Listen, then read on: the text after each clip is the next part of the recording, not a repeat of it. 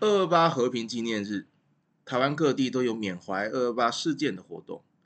宜案办也选在昨天正式在大稻埕开幕，即刻起征召探员，协助我们一起追查历史悬疑案件。探员可以获得各种购书还有活动讲座的折扣。宜案办也开放租借空间，以及馆内有上千册读书的阅览。这里的书啊，够你看3辈子都不是问题。而且藏书呢还在持续增加中。那探员当中有一种叫做最高级的圆桌探员，除了会送10本今年将陆续出版的小说、漫画之外呢，最重要的就是馆内啊有咖啡无限畅饮以及点心无限享用。我觉得光这个就很值得成为圆桌探员，因为我是一个吃货。还有其他很多的优惠，这大家可以上谜团跟疑案办的脸书粉专去看详细的这个入会成为探员的资讯。这里是喜剧谋杀，由重大历史悬疑案件调查办公室，简称疑案办所策划的。这是一个有关喜剧跟凶杀悬疑案件的 podcast。有人会觉得，喜剧跟凶杀案这两个话题要怎么都在一起啊？其实你仔细想想，这两个话题有很多相似的地方譬如说，喜剧会让人有很强烈的情绪反应啊，凶杀命案也会。生活中的喜剧都是很突然啊，像失足跌倒；凶杀命案也是啊，像是失手杀人。喜剧都发生在我们身边，凶手也都在我们身边。很多时候我们会觉得很惊讶，就是楼下那个沉默寡言的邻居竟然是凶手，或者是隔壁那个忧郁症的居然是喜剧演员。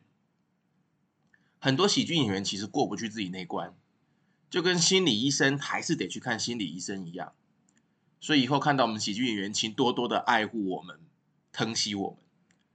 不知道大家对喜剧演员熟不熟悉？如果你是不常进现场看喜剧，就是花钱看喜剧的话，你只是看网络新闻还有网络影片，我们俗称的免费仔的话，那你最多就是认识伯恩、龙龙、老 K、豪平这些曾经被延上过的演员。如果是这样的话，那你们应该也知道最近发生了一起史上最大的喜剧演员延上事件吧？没错，就是乌克兰总统泽连斯基啊，他也是喜剧演员啊。他现在面对的延上事件是国际级的延上，而且是物理延上。但我想他应该是没有心情写几句段子的，就算有写，这时间应该也不方便发表才对。我们衷心的希望乌克兰可以早日获得和平，然后把普丁写成段子，演上普丁做成教堂布丁。我自己有想过几个有关普丁的 one-liner， 譬如说，缺乏幽默感的普丁，他是史上第一个让喜剧演员载入史册的人。他绝对想不到自己的历史定位居然会是喜剧界的功臣。喜剧就是这样来的猝不及防，像极了爱情，跟凶杀命案一样啊。其实关于喜剧或笑话这个东西呢，俄罗斯人真的是搞出很多，譬如说当年的苏联，他们入侵芬兰，然后派出轰炸机对芬兰空投大量的燃烧弹。当时国际间的情势跟现在差不多，他们严厉谴责这种无差别式的攻击。对，只有谴责，没有其他作为。可能还差一点要办作文比赛，但是没有。被谴责之后呢，苏联的外交部长莫洛托夫就说，那些空投的都是资助芬兰的面包篮。不知道你们有没有吃过那种外面酥酥的，然后里面夹着奶酥的那种叫做炸弹面包？就是我每次看到那个呢，想到都是莫洛托夫的这一段话。那芬兰人他们更有趣啦，他们吃到这些炸弹面包的反应，尽管他们当时其实死伤惨重的焦土政策，但是他们没有忘记保持幽默感。他们用玻璃瓶制作汽油弹，回击苏联的陆上部队。芬兰人呢就很幽默的说，这个是回敬那些面包，这是给莫洛托夫的鸡尾酒啊。所以我现在看到鸡尾酒都会想到莫洛托夫。可惜台湾还没有酒吧推出这种不烧喉咙只烧你全身体的酒。不得不佩服芬兰人的幽默感跟创意在那个当下生产出这种历史迷因。所以不要怕喜剧跟谋杀不会结合在一起。收听我们的频道就只有一个标准，保持幽默感。反正你气出病来，我们也不会赔，所以你听到就是赚到，赚到就请放心的开怀大笑。现在马上来试验一下，听到底下的故事呢，你笑不笑得出来？有一位革命分子呢，他被毒蛇咬到了，结果他一心只想要吃蜜饯跟冰淇淋呢，后来就因为这样延误送医致死了。还蛮蠢的故事啊，虽然没有笑点，但是我相信如果在读历史的时候读到这边，就会哼，没错，今天要谈的这个就是鹿窟事件。关于吕赫若是不是真的被毒蛇咬死，以及他到底有多爱吃蜜饯跟冰淇淋的事情，不知道是因为太奇怪还是太丢脸，所以吕赫若的尸骨到现在都是不知道位置到底埋在什么地方，所以导致他究竟是不是毒发身亡，还是真的延误送医，也没有人可以证明，只能从口传历史上面了解这个大概的方向。这个鹿窟呢，就在今天新北市石碇这个地方，以前这里有很多的水窟。有点像是大家小时候读过的《饮马长城窟》，还记得那首古诗吗？《饮马长城窟，水寒伤马骨》，还是这个是我自己的小时候不知道古典诗用念的，然后不看字都不知道我在讲三小哦。总之呢，就是这个水窟它有水，那野生的鹿呢就会在这边栖息兼戏水。给大家食谱一下，科学普及叫做科普，历史普及叫做食谱，没历史翠谱。从前北部的这个鹿的活动范围啊，包括现在的中正纪念堂，也就是隔壁的凯达格兰大道。为什么叫做凯达格兰大道？因为它以前是凯达格兰族活动的地方。所以当我第一次听到说啊，有人在凯道要争取鹿权的时候，我还以为海涛法师要在这边放生水鹿。回到鹿窟，这边正确的名字呢叫做鹿窟武装基地案件，就是它的事件的名称。总共受难的人呢有400多人，然后有200多人是被判徒刑的。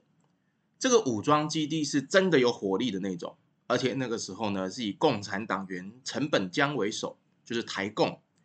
他进入鹿窟山区吸收村民跟周遭的民众，连村长都加入这个游击基地，还到山下去招募了很多知识青年。吕赫若就是在这个时候搭上线的。那他们正确的组织名称呢，叫做台湾人民武装保卫队。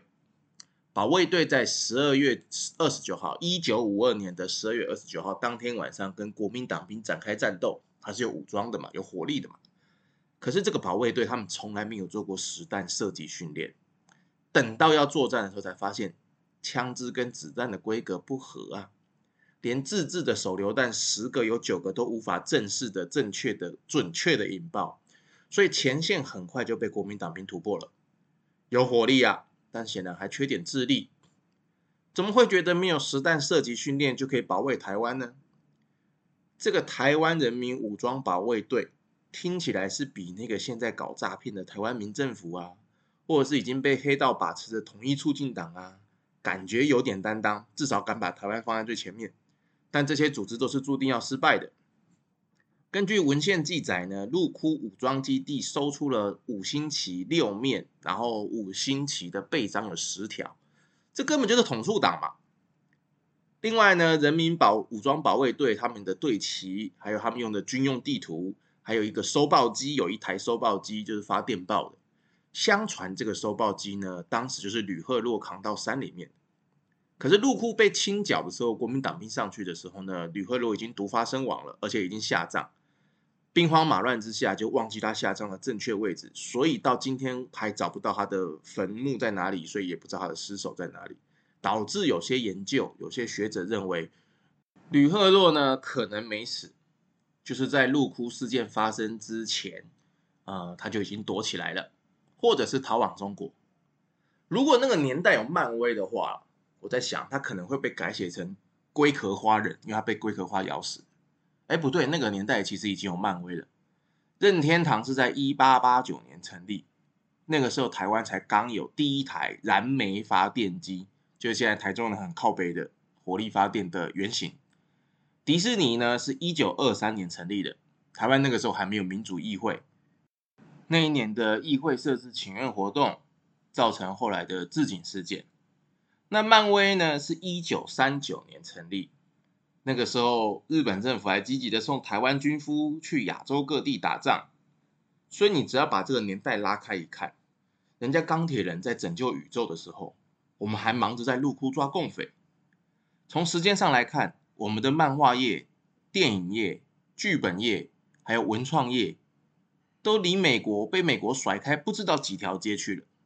所以有时候影视或小说宣传说这是台湾版的叉叉叉，台湾版的叉叉叉，我就觉得这是 how dare you， 差太远了。关于旅客如果喜欢吃蜜饯跟冰淇淋这件事情，其实你如果研究下去，你会发现它是因为被龟壳花咬到之后，逐渐失去味觉跟知觉，在食欲丧失的情况下，他的伙伴们唯一能想到的缓解之计。那我其实可以设身处地的着想啦，如果我自己知道我时日无多的话，我也会点一些最高级的龙虾啊、鲍鱼啊、海胆啊，人之常情嘛。那谈到吕赫洛呢，其实必须要谈他另一个伟大的成就，就是他是台湾文学史上很重要的小说家。他的小说呢，书写很多的乡土人物，包括他们困苦的生活以及他们对人生人性的一些挣扎面。那后来的乡土文学作品呢，都受到他的很大的启发。而且有趣的是哦，他很左统，他支持共产主义。结果现在研究他还有读他小说的，其实就是台文系，还有相关所谓的这个天然独世代，都是独派。这就告诉我们啊，文人搞政治基本上是没有什么好下场的，就是乖乖的写你的作品就好了。还告诉我们呢，不管你读什么书，玩什么样的电动，并不代表你就会变成那样的人啊。小时候你们课本看了那么多，也没变成什么专家学者啊。我佛经读了那么多，到现在也还没成佛啊，对吧？回到这个陆库武装基地，他没有武装训练，那他就好像有很多书的，然后又不读书的人一样，有很多的武器，然后不去训练这些武器的使用。他总共有165枚的土制手榴弹，既然只用掉了大概不到1/10，所以势必是要失败的。那判决书上面说，这些手榴弹还有一些土制的一些地雷或炸药，是当地矿工的村民从矿场偷来的。陆库这个地方呢，早年是以种茶为生，后来在日本时代呢，开发了矿场。那开矿场就会用一些炸药之类的东西，要炸那个坑道。所以你如果说它是武装基地，感觉上是有点言过其实，因为那就是矿坑、矿场的炸药，那个并不是，它并不是常有什么。你一听到武装基地，会以为有什么集体的机枪啊，或者是有什么这个卡宾枪啊什么之类，但其实没有这些东西。而且一群乌合之众缺乏训练，根本也武装不起来，所以一个晚上就被攻破了。我就觉得他们浪费这些经费啊，还不如好好拿钱去买一些青霉素或是蛇毒血清，再不然多买一点蜜饯跟冰淇淋也好吧。那这就只是共产党呢很早在台湾培育人才之后的一个结果。大概在1920年代左右，日治时代的时候呢，起初是为了对抗日本，想要让台湾成为赤色国家，然后加盟这个苏维埃政府。所以我们知道毛泽东曾经在延安会议上面有讲过，他支持韩国就是朝鲜跟台湾发起这个民族独立的运动，然后要脱离日本帝国主义的殖民等等等。所以毛泽东本人其实原本是支持台独的。后来因为中国跟苏联的关系没有这么密切，就是中华民国的部分，那台湾共产党呢在台湾就慢慢转变成对抗国民党的力量。相信现在很多台湾人都很渴望这股力量嘛。当时的保卫队呢在陆库的编制分工很细，虽然他们都没有做军事训练，可是你知道这些文人年轻人聚集在一起，对组织筹划这件事情呢，想的是很多方面的。首先有安全小组，他们会对内考核队员的简历，对外呢，他们就是基地的守卫。要是当时有射击训练，就会更安全了。还有情报小组，他们负责联系中国，并且掌握军警的动向。就像我们现在很多买办也在跟中国联系，而且还渗透军警界，完全掌握了军警动向。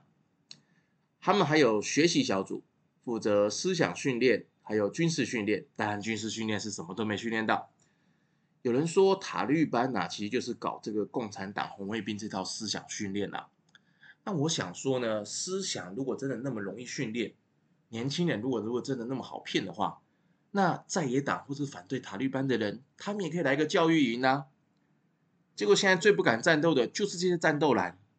也难怪塔利班敢这么猖狂，不是吗？那还有一个叫做妇女小组，他们供应伙食，然后缝衣服做旗帜，就是缝补新旗，并且呢看护或教育儿童，做后勤工作。女人负责后勤，但是时代背景的关系啊，就是把他们安排在这个位置。可是从现在来看呢，这种反女权的组织方式，其实是这群年轻人对共产主义的错误认知啊。你真正了解共产主义，怎么可能用性别来区分组别呢？在那个年代，共产党这个词汇大概跟现在的元宇宙一样，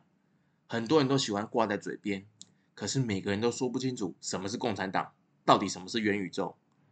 你看陈独秀、李大钊这种最早出来挺共产党、共产主义的这种中国共产党之父，可以说是他们最后都什么下场？他们不是被斗垮、斗死、斗退党，就是一个鸟兽散啊！真正在中国能活下来的共产党员，其实都不是真正的共产主义者耶。还有一种最不可思议的编队，就他们有一个叫红小鬼队，专门招收这个贫苦儿童，而且让他们两两一组，负责监视来往山路的过客。那这种红卫兵训练，我相信是真的有用的哦。大概在整个陆孤基地里面，我觉得这是最有效的。因为你看现在00后的中国年轻人，他们大概都不知道天安门，没听过文革。10后的小孩子呢，可能以后都会以为中国拯救过地球。再来就等20后的中国小孩，说不定他们每天早上都要跟习近平的遗照跪拜。听起来有点悲哀。但共产党呢，给了一个光明远大的未来，我觉得这是情有可原的。因为一个人30岁前难免会有一点共产思想，可到30岁之后看清了这个现实，基本上是不应该继续相信共产党。如果30岁后还相信共产党，不是脑残弱智，就是心肠坏透了啊！还有一种可能，就是你是穷到不行的鲁蛇，你才会希望大家跟你一起共产嘛。陆孤基地被清剿之后呢，隔年的1月中旬，领导人就是刚刚提到的这个共产党员陈本江跟其他的干部就毫不悬念的逃亡啦。石碇啊、瑞芳啊、汐止这些地方的农民跟矿工来不及跑，他们就分批的被移送到所谓的这个陆孤的蔡庙，也就是现在的光明寺，然后他们被刑求、逼供，并且定罪。我觉得国民党在这个方面真的是做得非常地狱梗，他们把当地台湾各地的一些寺庙呢，其实都曾经被他们纳为作为刑求、政治犯、思想犯的地方。我不懂他们在想什么，有时候我觉得他们这个行为其实比共产党还要无神论者。那根据学者张延宪的统计啊，张延宪是专门做这个陆孤事件的一些回顾，他的文献里面有提到呢，总共有35个人遭到枪决。那自首无罪还有不起诉的有12个人，98个人判有期徒刑。这当中呢，有19名被这个等于是他们的指挥官这个古正文先生呢，直接带去感训，然后有很多人都是没有被移送的。古正文这个人很妙，他有一句名言很经典，他说呢，我有两个敌人，一个是共产党，一个是我上司。你们听听这个弦外之音，这不就是在讲红蓝一样烂，垃圾不分红蓝吗？所以他是很清楚这个时事的人，他了解这些年轻人呢其实是被拐骗的，那也不想被这些被拐骗的人呢把他们送到就是国民党底下去这样子摧残，所以他们就网开一面，把这些年轻人留在他身边打杂、当佣人、跑腿、办事情。这就是爱校服务的先驱啊，各位，记大过没关系，到教官室来扫一扫烟蒂，扫满一学期就帮你消过。那些村民为什么会被拐骗加入呢？有一些还活下来的这个幸存者，他们回忆啊，当时呢，就是这些共产党员，当然可能包含吕赫洛啊，半夜去敲村民的门，跟他们说：“你盖手印，加入共产党，以后就有田地可以分。”有没有？中国共产党到现在还是用这种方法在统战台湾人啊！告诉你说，两岸统一了，台湾会有什么什么利多，可以分什么什么房子，可以分什么的土地。共产党自己都养不饱他们自己的人啊，他们的人民都怎样被当韭菜割，哪还有东西可以分给你台湾人呢？看看最近徐州妇女被拐卖的新闻，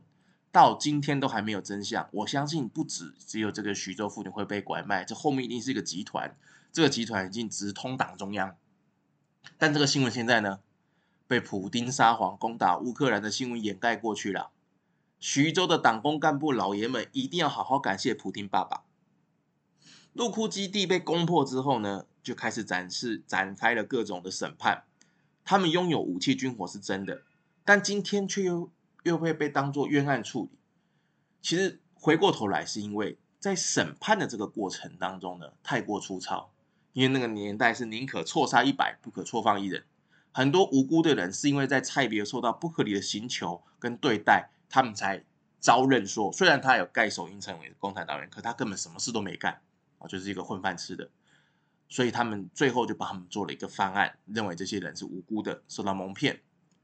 那有人认为啊，还有一些说法是说，这个共产党当时是试图要颠覆国家，所以国民党严格执行军法，这是保护国家的做法。我其实后来想想，他们讲这个理由不错，所以我们现在也可以开始严格执行军法了吗？我记得我们国家现在也是有一大堆帮中国说话，试图颠覆国家，还有我们不要跟中国大小声的卖国贼耶。但我其实对这些卖国贼的想法是，我没有很想要找出他们到底是谁，我是很想要针对他们会怎么样，因为毕竟我们不应该为自己的政治认同而道歉，这也是我们的总统所说的名言。我觉得这个名言是非常双关的。民主自由国家，你要支持社会主义，你要支持共产主义，你要支持资本主义，我觉得都是可以容许的，只要不是含有颠覆国家的思想，或是像敌国书城的概念，我觉得都是可以容许。我现在比较想做的事情是，有一些作家或是有一些文史学家，其实他们都很积极的在寻找吕赫若究竟在哪里，所以是我们可以出一款桌游叫做赫若在哪里，然后让大家一起来做这个 ARG 加实境桌游，跑到陆库去寻找吕赫若。因为这个东西来说，不管怎么说，它一定就是在那个附近，所以你地毯式的搜索，把整个图敲出来，一定有办法找得到它，只是有没有要去做而已。希望今天听完节目的朋友们可以有一些想法，决定组队去找找赫若在哪里。今天谢谢大家收听，我们是疑案办的喜剧谋杀。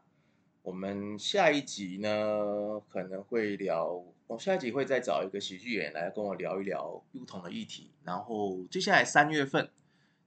我们会 focus 在318学运，我们会请到一个特别来宾，请他来跟我们一起聊聊学运的事情。再关注我们的节目《喜剧谋杀》，大家下一集见，拜拜。